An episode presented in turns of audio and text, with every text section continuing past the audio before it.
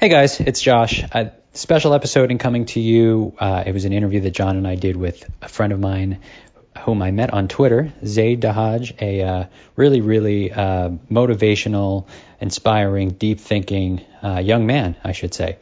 Uh, we had a great conversation on a variety of topics self discipline, society, social media among them, you know, the usual stuff. Uh, without further ado, cue the music.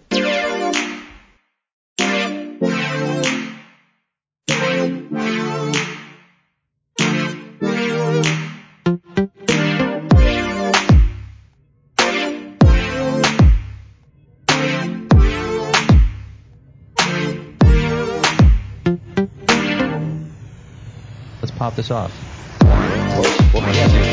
So, so I was I was sort of explaining, you know, our, our sort of budding uh, romance on Twitter to uh, to to John here. John has like so many questions, so I, I feel like John should be our audience for the show. But I'm uh, the audience. Yeah, you guys take the lead. I'll just be the, the voice in the crowd. Uh, yeah, truth man. be told, us this was all Josh reaching out to you, and uh, I, I I love it. I love the concept. I I actually intentionally didn't look into any of your work, uh, Yeah, just strictly yeah. so I can have an open mind and kind of organically have a conversation and meet you that way without having any preconceived notions or anything like that. Yeah, I mean it's it's really nice how how it all just came together naturally. So Yeah, Zaid. So uh, introduce yourself to John and the people. What what should we know?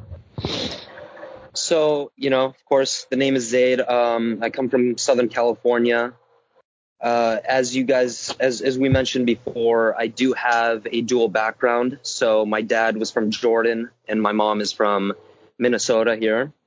Mhm. Um, basically, my main topics, I, I I would be classified, I would be categorized within the personal growth movement. But I mainly Sure. focus on topics such as self-discipline, excellence, um, health, things of that nature. So that's that's just a, a brief description. That's awesome, man. How, how'd you get into it? How did I get get into uh, health specifically, or Yeah, Just just, in ev- general. everything you do online, man. It's fascinating. You know, Right. Was this was this sort of your calling? Like, did you always know this is what you were awesome at? well, you know, to be to be honest, the whole the whole personal growth and health health thing started when I was in high school, so around sophomore year of high school. Um, and then the whole online Twitter thing probably flourished within the past few months. Mhm. So, like I said, it came very naturally, and it, like you said, it did feel like a calling to me. It just, it Right. just started to work out. That's awesome. Did you have one moment where you had sort of a Kairos experience where you kind of had a moment of understanding and said, you know what, this is it, or some kind of event that might have triggered that? I would, I would say when, when my, not specifically one moment, it Mhm. was just the general progression of my following. Right. I understood that people, you know, they, they, they understood my voice, and you know, I was just slowly gaining a following over time. Mhm. So, you know, it was, it was a natural progression. That's pretty cool. Uh, let's let's start with the background, man, because because for us, for John and I, we we come from similar and different backgrounds, and something we really talk a lot about is how our our backgrounds and how our immigrant parents really distilled so much of what we now have a hard time understanding, you know, culture through the lens of how we were raised. Right. Uh, you know, Yeah. talk to us about you know Jordanian. Obviously, there's you know I, I, I'm Iranian. John is Greek, so Mhm. you know we're not that far off the Mediterranean. But Yeah. you know, you know, tell us about you know how your background sort of manifests in your life every day, and, and you know, sort of like contrast that with where we are in millennial culture just at large, and, and what you notice as, as the large difference. Yeah, well, you know, I I have been fortunate to visit Jordan about 17 times now. oh, that's awesome. there. That's so great. Yeah. Tell us about Jordan. with- Forget Well, the I haven't question. yeah, I mean, I haven't been there within the past five or six years, but I still maintain a good grasp of the culture there. hmm Um, so, you know, a lot of the culture is based off of respect, based off of honor. Uh, Self discipline is actually a main component of the culture there, Mhm. along with um, a deep, a deep family orientation. Mm. So, so for example, with the whole family dynamic, uh, literally every night there would be maybe 30, 35 people, you know, all related to each other. We would sit down and we would have a meal together uninterrupted for That's about great. two hours. Wow. This So, yeah, today. Like if you lived in Jordan today. Yeah, I mean, like I said, I haven't been there in a while, but Right. usually it maintains throughout. Yeah. Wow. And And then, um, yeah. go ahead. No, no. So, so is is that something you carry? Your family carries on? Uh, well, my family back in Jordan, yes. Uh, not my family in the states, though. Right. With See. with the states, it's a bit more separated. It's a bit more individualistic. What do you think makes it more individualistic? Do you think that uh, there's a more of a communal sort of uh, living back home where people have more each other's backs as opposed to here? So they find that they're strongly bonded more. Because I experience the same thing as when I go back to Greece. There's more of these family sort of gatherings in excess of like six people. Here, it's Yeah. usually your immediate family, brother, sister, mom, dad kind of thing. Yeah, I, I would definitely agree with that. Very, very communal. Um, people are just much closer together. Usually, people live much closer together. Uh, Mhm. So, for example, my whole family would be living within maybe a three mile radius back in Jordan. Right. That's so true. Yeah. And then here, you know, you're separated. You're you're in the Yep. East Coast. You're in the on the West Yep. Coast. You know, so that's a big part of it. hmm So Zeta, sorry, excuse me. Mhm. I don't know uh, how religious you are, but I can tell you that sort of a, a common theme that John and I have explored is that, you know, what we touched on is there's sort of a dilution of culture, right? So Yes. if you if you ask my family like what was it like in Iran, you know, 35 years ago, obviously there's a difference between what's it like in America today. So we all share that common experience. the thing that I've noticed is that so my family is very religious, uh, uh, very Orthodox Jewish. A lot of the tight knit culture remained in my family simply because that's sort of what religion dictates, right? Like Yes. on Saturday it's Shabbat, so you have to sit down and have a meal with whomever is in your vicinity, right? You can't drive, there's no cell phones, everything's off. So I'm wondering, you know, is religion, you know, a big part of your family life, and have you found that religion really is sort of a glue uh, in that respect? I do agree with with the idea that religion is a glue. Uh, for me personally, I'm not relig- I'm not that religious. I did come from a very religious background. Um, I don't, I don't, I'm not sure if I mentioned this to you, but I did grow up in a Muslim uh, middle school for most of my life. Mhm. I had no idea. Wow. Yeah, so that went up to, I mean, kindergarten all the way up to eighth grade. Wow. and then yeah that was that was a, definitely a major influence it i mean it allowed me to to experience the religion or like the religious aspect but you know i just never really felt a connection with it personally Mhm. You know what I find very interesting is that all three of us, I think, have had a sort of religious education uh, background, right? Because Josh, Yes. didn't you have? Uh, you went to Jewish Hmm. university, right? I actually had a strict Jewish education past high school. So middle Wow. school, high Wow. school, and then I studied in Israel for a year and a half. The first time I ever sat in a co-ed classroom was when I met John and, and my wife. Like Wow. in that room. So Wow. I was I was what, wild. 24, 25. I had never sat in a classroom with a female in my life. Very interesting. Yeah. Very interesting. Yeah. So how? So this is super interesting, right? How much of your family, like, how much of is there a disconnect? Like, is your family, is your, are your parents more religious than you are, and is that sort of a, a source of of contention or disconnect? Uh, so so my mom well it's it's actually pretty fascinating the whole dynamic really centered around my father who is now passed on for about a couple years Oh, I'm sorry. I'm sorry to hear that. I can thank you, definitely thank you, relate. guys. I can Um, definitely relate. yeah uh, he actually passed of, of his second heart attack so that's actually one thing that got me into health Ah, wow. Ah, Okay, wow. that's very cool. Yeah. That's good. Use it as a force for good and growth. Yeah, for sure. Exactly, exactly. But just to go back to the original question, um, so he was very, he was deeply religious. He was very, he was well into the Muslim tradition. hmm Um, I I followed suit, but like I said, I never I never had any connection with that. And my mother was also, she of course she came from Minnesota, so she wasn't she wasn't that religious. Um, not not from not at least from what I know. But then she slowly followed my my father into the religion of Islam. Mm. And then after his passing, she actually she she went back and forth in Mhm. between like following practices and then not following practices. But it's it's just an interesting observation I've had. That's so interesting, right? That, that's such a common theme that we found with everyone we speak to, and just John and I have learned so much about ourselves talking to each other about Mhm. each other's lives. And it, Yeah. the more we expand and talk to like really smart, outward thinking people like yourself, the more we realize the the experience is common, right? It's, I mean, it's a very Mhm. similar story, just different characters. right. It And- really and- is. It really is. and, and we love discovering that right and the more we discover that the more we learn about like how much how much there is to learn about everything that's around us Yeah, I, I d- I definitely agree on that. And and you know, I also see this play out within the family dynamics of my friends as well. Yeah So, like you said, it, it's it's definitely it's definitely cross cultural, and it's a main it's a main thread. In terms of your friends' family dynamics, are they mostly "quote unquote" Americanized uh, or American families, or are they sort of uh, intergenerational, if you will, or how would you describe them? Because for me, most of the community that were my uh, friend groups and, and peer groups are Mhm. either, uh, quite frankly, Italian, so they maintained some of that sort of old world tradition, or they were basically what you would call "quote unquote" white Americans, and that was even as not necessarily a minority. I wouldn't obviously that I am. I'm not. Uh, I'm still a white male, but at the same time, uh, I felt uh, not fully accepted by them sometimes, and felt different or as the other because I had some of these, you know, traditions that my family carried on. Mm.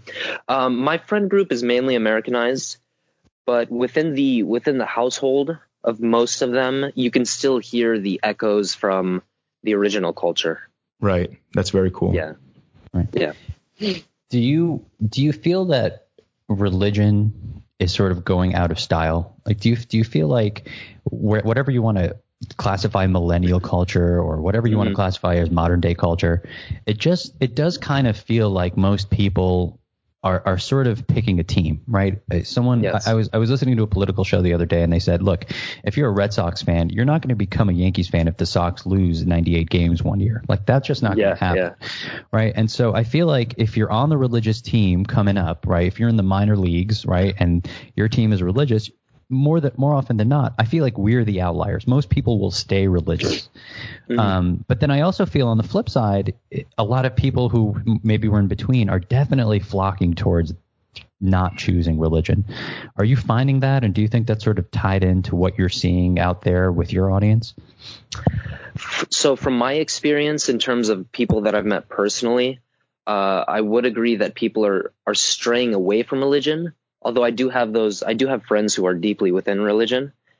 Um, but what I find is that people are they're either consciously or unconsciously choosing their own forms of religion.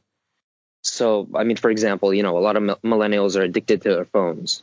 Hmm. Uh, so I would say, I mean, you, you We're going to get into look- social media. Oh, yeah, Go ahead, in, a from a certain perspective, you can you can say that Snapchat or Instagram or Twitter is a certain religion for people, just because of how obsessive they are about it, and you know how how dogmatic they can be about about topics within that realm.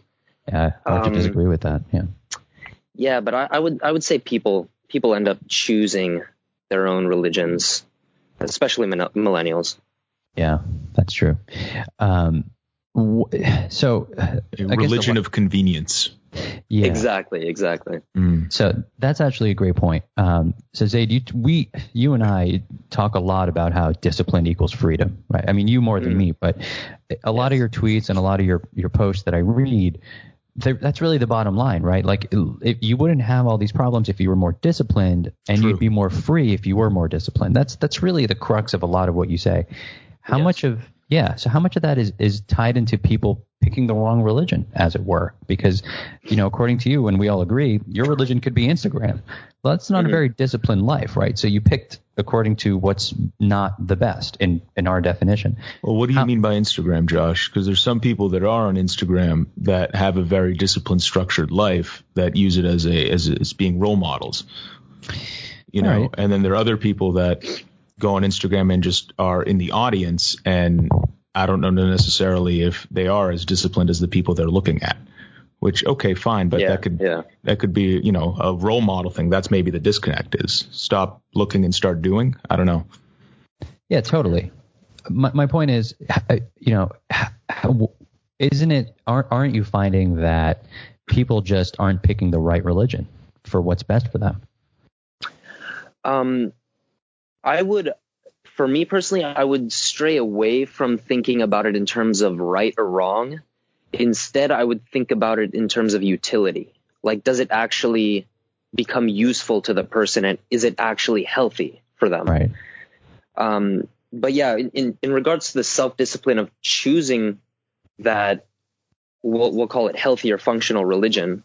Right. Um, you, you have to have the self discipline to introspect and to, you know, ask yourself the tough questions that nobody asks themselves.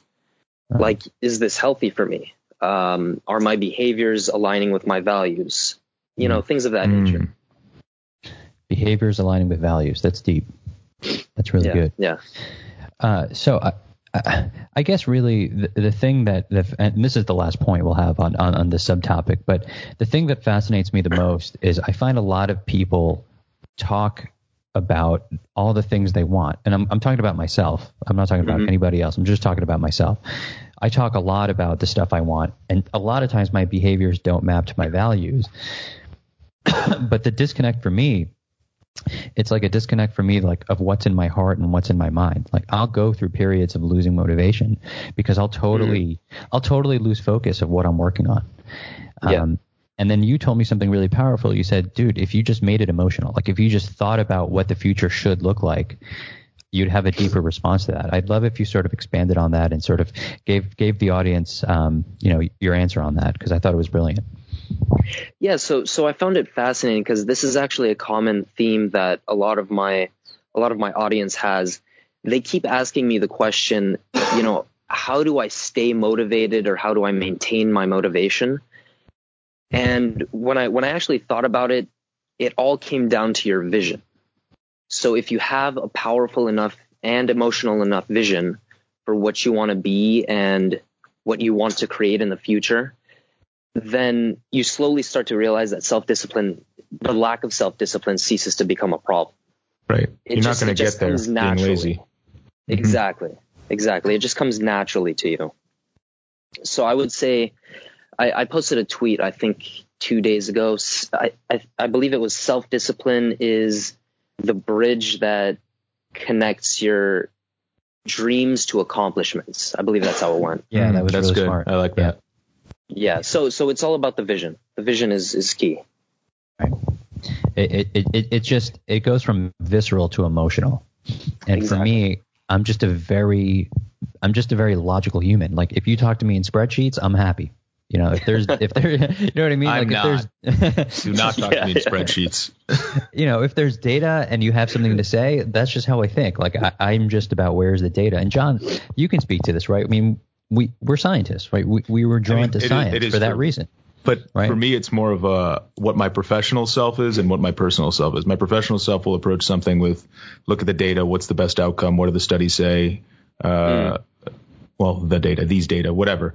Uh, but um, my personal self's like, I don't care, man. I'm functioning 110% all day. So when I'm regress to myself, I just kind of want to exist. I don't know if that's a lazy That makes, outlook, Yeah, makes a lot of I'm sense. just I'm just me for me. I'm uh, I need to have my identity not in my job, but my job be part of who I am because my job is pretty demanding all day. So I need Mm. time to unwind. And for me, maybe I'm just stupid, but the data can speak, you know, and say one, two million things, but I just want to kind of kick back and disconnect. And I think there's a lot of, um, there are a lot of millennials that feel that way and that they want to just kick back and disconnect. But the issue is they're disconnecting maybe in incorrect ways. And by disconnecting Mm. and saying like, oh, I need to, you know, go to the club. Oh, I need to go get high. I need to go, you know, do X, Y, and Z that end up being deleterious and toxic. And that's their disconnect instead of finding a, a healthy outlet and disconnect, which seems to be kind of what your whole MO is online. I would agree. Yeah, that that's definitely a, a big, you know, the the amount of the amount of people, especially my peers, who disconnect in unhealthy ways. Right. It's, it's honestly shocking because I see it firsthand. Um, why do you Mhm. think that is I I partly think I think it's a it's a multifactorial thing. One is that they don't know how to di- how to disconnect in a health in a healthy manner. Two is that everyone just does the same thing. They just follow suit. True. There's a lot of following culture going on. Yes. A yes. lot more followers than probably there used to be before. I don't know. There's just and, a lot and of it's really yeah it's it's sorry to interrupt but it's really interesting that to see the, the whole dynamic play out in person because i see someone who wants to go a certain way but then because three or four other people are going this way they have to follow follow Mhm. suit and you know lead in that direction So uh, that's a good segue for the uh, second half of the show, which is social media. I mean, dude, this is such a big topic for John and I. I mean, we ev- it seems like every episode we we we talk about a subtopic, and in, inevitably and invariably the road leads back to social media. So this is this is the eight thousand pound gorilla. What is it, John? Oh yeah, how large is this gorilla? How large is a talking gorilla, about? Zaid? You tell us. How large is the gorilla in the room? Take a guess. i mean i, I would say over 17 tons just as a, as a random guess So I, I don't we, we don't even know what the answer is because there's conflicting evidence. But but whatever. The, the the big gorilla in the room tells us that social media is making people unhappy. It's it's really really really hard.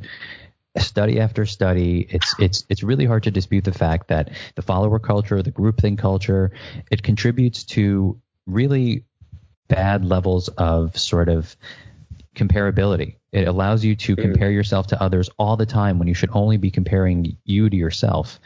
Mm. Your thoughts on that, man? Are you finding that it is contributing to unhappiness? Let's just start at the top. With the way that most people are using it, I would I would definitely agree. Um, you know, suicide rates are up, especially uh, uh, among millennials and young people. Uh, depression, anxiety, you know, the list goes on. Um, Absolutely. But yeah, I would I would definitely agree that that most people don't use it in a healthy manner. To go back to that that phrase, you know. All right, let's talk about healthy manners while we're here. I mean, it's always a good question to ask smart people like you. You know, what is healthy? How do we use it healthily? What, how, how do we make it less toxic? the, the funny the funny part is that I'm on Twitter literally almost all the time. You are. That's why you're Yeah, a great I mean- person to ask. well, find a Yeah, healthy role exactly. model. That's all you got to do, right? you, uh, you are Yeah. who you follow. No. yeah that that's a big that's a that's a big factor um i, I you know i would come into this with a different approach than most people. I would start the way i would create a healthy relationship with technology and social media is i would focus more on hobbies and on the skills that you would like to master or that you you are already good at. So as an example you know I, i've been playing soccer for 18 years. And soccer is one of those things where I just it allows me to disconnect from everything.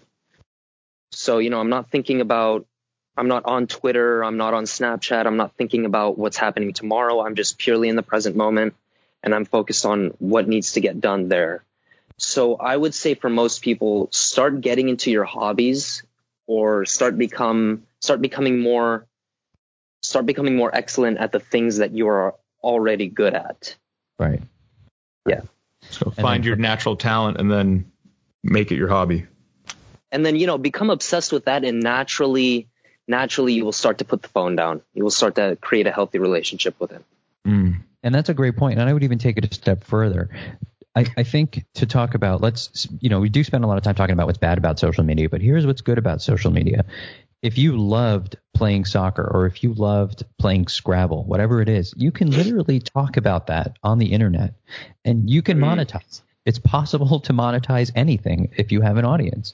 And you can just talk about the different Scrabble boards or the way, you know, the different combination, whatever it is, right? There's an Yeah. audience for that. There's people who want to watch that. And so I think that just if you just went to what you loved, eventually it would lead to great things. And that's good about social media.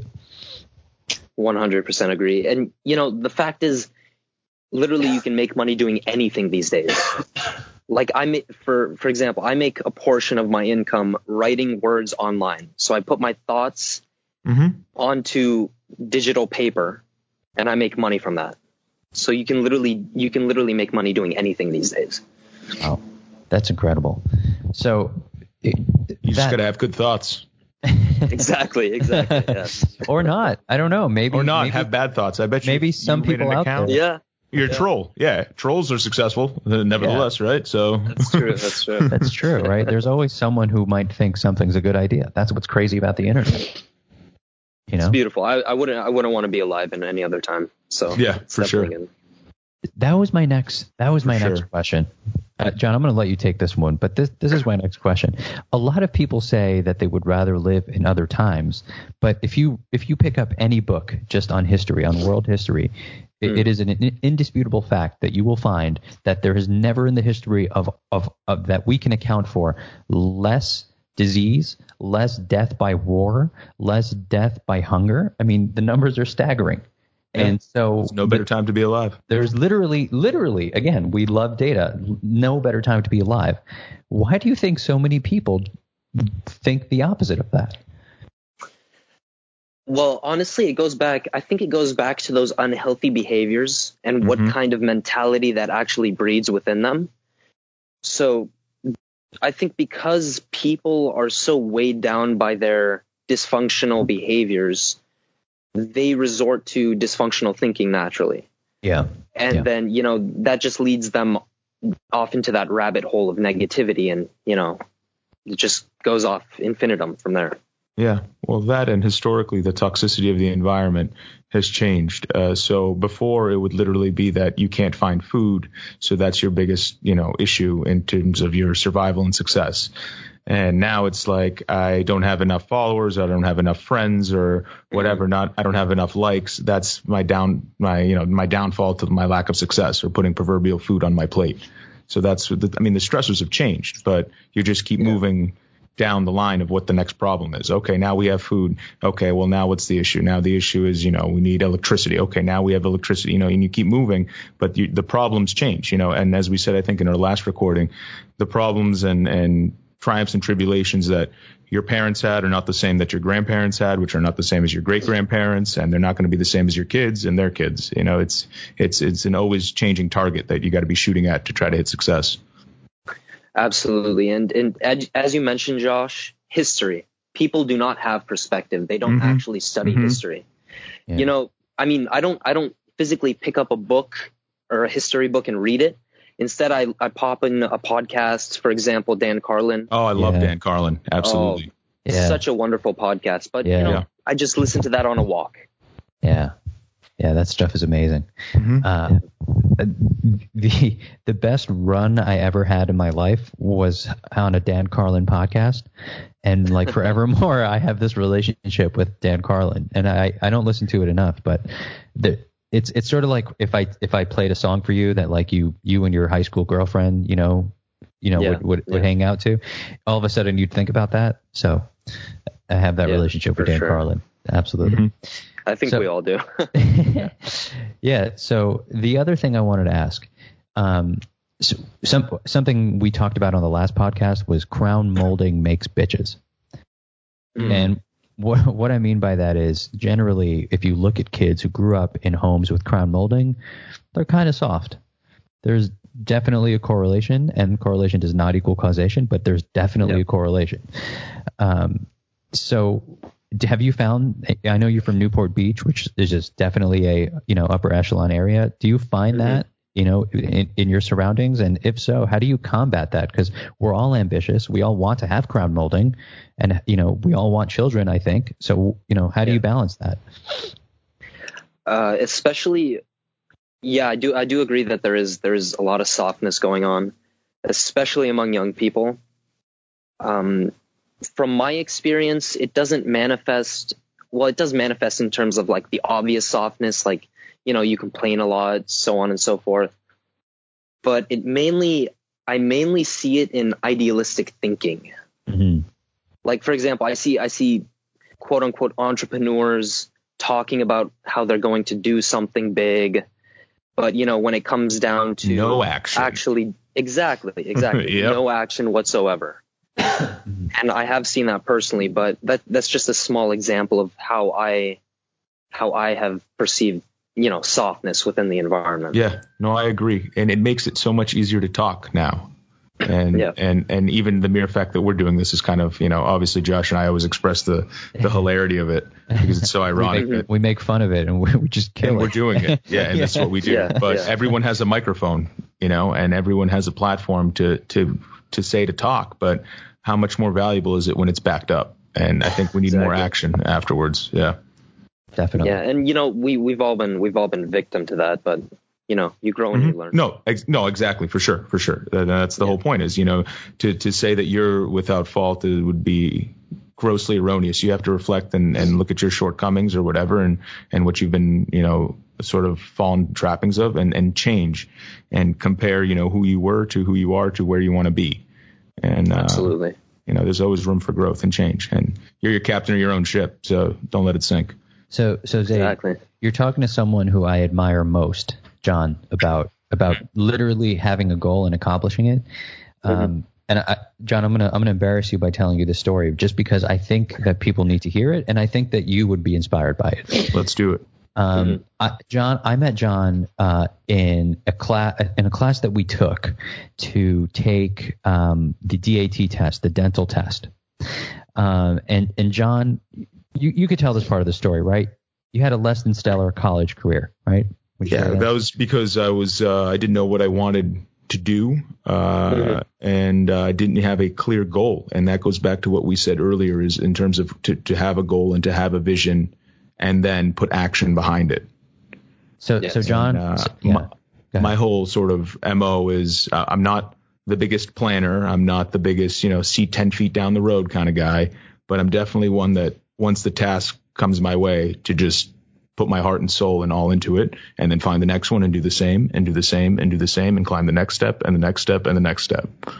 And that's kind of how I work. I don't know. I don't plan things out very much, but I just dedicate so John, so. John's this brilliant guy who has, you know, to do really well on this test because he doesn't have the best grades in college, right? Would you say that's fair, John? I don't. that's I don't fair. know. Absolutely. Yeah, no, Yeah. that's fine. Uh, So he shows no up, man. about it. Yeah, he shows up, dude, and he just dominates the course. Like he's like the LeBron Yeah. James of the course. Like he just totally devours it. He's driving two and a half hours to come to the class. Like he's the star of the show, and he aces the test. I mean, 99th percentile. You know, the thing that I admire most about him, man. He he wrecked the test, and now he's going to be an oral surgeon. Like literally, he's going to be at the top of his game, and I, I want the people to hear that story um, because a I admire him as one of my greatest friends, and b that's what you can do if you really believe in something, and he really believed in it. He believed in it more than me, and then that's why he got there. And I think that's a beautiful thing, and it goes back to what you were saying about making it emotional. Mm. Yeah, I mean, the the the belief aspect is such is such an underrated part of achievement. I I know that I know that there are a lot of authors who focus on belief and you know self empowerment and the whole subconscious aspect, but in terms of the people, my my audience personally does not understand. Like most of them do not understand that it all stems from your belief. It all stems with the self belief Mm-hmm. Yeah. and you know i just think that that's a message that really needs to be shared more and more Absolutely, absolutely. Um, last question I have for you. Yep. Something. I, this is a personal question. Something I struggle with. I don't know if the word is permission, but may, we'll we'll call it permission. So something I admire about you, Zaid, is you sell your thoughts, right? You say, look, here's what I think. Most of it is free, and some of it is not free.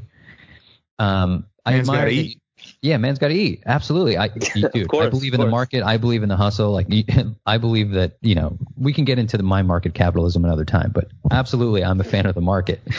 Um, how do you, I I guess the question is, how do you give yourself permission to do that? Because for me, I feel like most I feel like 10 people in the world are smart enough to say things. Like I personally don't feel like I'm smart enough to have an opinion. Even though I think I'm an intelligent person, I still think that there are so many people who are smarter than me who I should be listening to. How do you balance that? And do you find that is a struggle for you as well? so you know I, I take a lot of inspiration from i'm not i'm not sure if you guys are familiar with him on twitter but his name's jose Ros- rosado Yeah, yeah, familiar yeah. with him Yeah, through you. Through you. yes. S- yeah so he has you know i came across one of his ideas where i mean you know he's been successful in the online realm you know he's he's been he's created himself as an authority figure Yeah. but he talks about being shameless in in sharing your products and sharing your value. hmm Mm. So it really comes down to being shameless. You just have to, I mean, send out the link, you know, make the product, um, you know, send traffic to your to your website. You just have to do it regardless of how you feel, and that's you know that's where the self discipline also kicks in. Right. So you're saying it is there, but you should ignore it, like that feeling. Yeah, and and you know, honestly, that that would be a limiting belief. hmm And the only way to get through a limiting belief is to, I think, well, I think there are multiple ways, but mainly to power through it and to actually do the thing that you don't think that you can do. hmm You use the term Um, limiting belief. What, what, what do you mean by that? So, for example, we all have these, we all have these glass ceilings that, you know, we, we come upon on or we come across. And those, those glass ceilings prevent us from getting to the next level Right. And, you know, what we have to do is we have to become aware of those limiting beliefs. And then my, my main approach to breaking through that glass ceiling is to just power through it, to just break it. Mm-hmm. Sure. And Just if I brute can, force. if- yep. yeah, if I can show myself that I'm able to do something that I previously didn't believe that I could do, then the whole game changes. And then you can just do that, you know, Where do you think those glass ceilings come from? Because they seem like they're self-imposed, but you know, where is it? Insecurity? Is it fear of failure? Where, what, what do you think uh, contributes to them? I would say I would say a countless number of places, um, mainly from childhood, I would assume. Mm. mainly from you know family dynamics the the limiting beliefs that others impose on you and that you just you just took on yourself unconsciously i would i would say yeah mainly, mainly Mm-hmm. Just things that were instilled on you. Yeah. Yeah. Interesting. Mhm. Absolutely. Absolutely. Johnny, have anything else? I'm just taken back by it. Uh, I, I just John- love this. John is- I'm just riding the wave, man. Uh, honestly, wherever it goes, I go, and I, I don't care. That's kind of like I said, going back to where I am, you know, professionally, and it's it's very structured, it's very regimented. So when I am myself, my non-professional self, I guess, quote unquote, you could say whatever that means. I, I just like to just just spitball and see where it goes. So I guess by the- my- it's good. yeah, go ahead. by the way uh, sorry to interrupt but I, I would like to mention one thing especially for the audience start to do the things that make you uncomfortable Yeah, So, you know, absolutely, absolutely. This is literally my first podcast interview and you know in the beginning i didn't feel i you know i felt a bit anxious but i got through it Mhm. and you know it's going well You're a natural. Yeah, absolutely. No, man, this is great. It's and You're a natural speaker. Yeah, You should have known absolutely. it. appreciate it Yeah. So Yeah. my the last que- things that make you uncomfortable. That's true, and you don't want to do. That's that's where growth comes in. yeah. absolutely M- my last point is this: um, just hearing that you understand, like that you're that you're empathetic to that feeling, I think really helped me. Just hearing that. So part of wh- why we do the show is because we feel like maybe all the stuff that's trivial to us is useful to somebody else. Um, and I, I think that people need to heed that advice. I think that if you're out there and you have a thought, share your thought, even though empirically maybe there are people who have better thoughts somebody might find value in your thoughts, no matter how Yeah. no matter how trivial they may seem to you. And I, I just feel like that's a good parting message, and, and that's that's why we do the show. And I'm so happy to have you on and, and have you uh, share share more thoughts. yeah you know each each and every single one of us is at a different level of growth Yeah. so you you do not know where someone else is at so just share your message just Yeah. just be be prolific be relentless share your message Yeah, man. Where can the people find you? Give, give us the plug. You know, how, how can people connect with you? How can they buy your stuff? um so instagram twitter it's going to be at zader z i z a i d e r r r that's three r's um and you know just through those two platforms you'll find everything else that i do Awesome, man. That's awesome. Thank you. Thank you for taking the time out of your busy schedule because you're a very you seem like a very very motivated person. You're uh, 23 years old. 22 22 22. That's awesome. Yeah, man. So it's good that there's there's, there's a slight 30. age difference. Exactly. Josh is turning 30. I'm in my late 20s, but it's good to hear that you know 10 years down the line, younger people are uh, sort of agreeing and have this sort of motivation and and similar thoughts. So there is hope, I guess, which is is a Yeah, good dude, we we bash young people a lot, so it's really great to have you Mhm. on, man, and, and sort of give us hope. Really, honestly, man, It's pretty lit. it's pretty lit. Yeah, we. What did I? What did we say? That's woke of you. I woke. said that's super woke, and John was like, "What did you just say? What does that mean?" dude, my brother-in-law, he's like 20, dude, he says words. I don't know what he what what the hell he's talking about. Like I, I don't. He says that's the gas. I don't know if that's good or bad. Like I have Yeah, no see, idea. strong weed. That's strong weed. That's what gas is, bro. no, You don't know dude, I think gas is good. I, I think the verdict was gas is good. Sorry, Zay, go ahead. I mean, even I don't know some of these terms. Like, I- I don't know where they're they're you know manufacturing them from, but it's just you have to keep up with it nonstop. All right, man. This podcast was the gas. Thanks for coming on. Yeah, thanks a lot, Appreciate man. it, guys. Take care, Have dude. Have a great one. Take Saturday. Take care. Bye. Bye bye.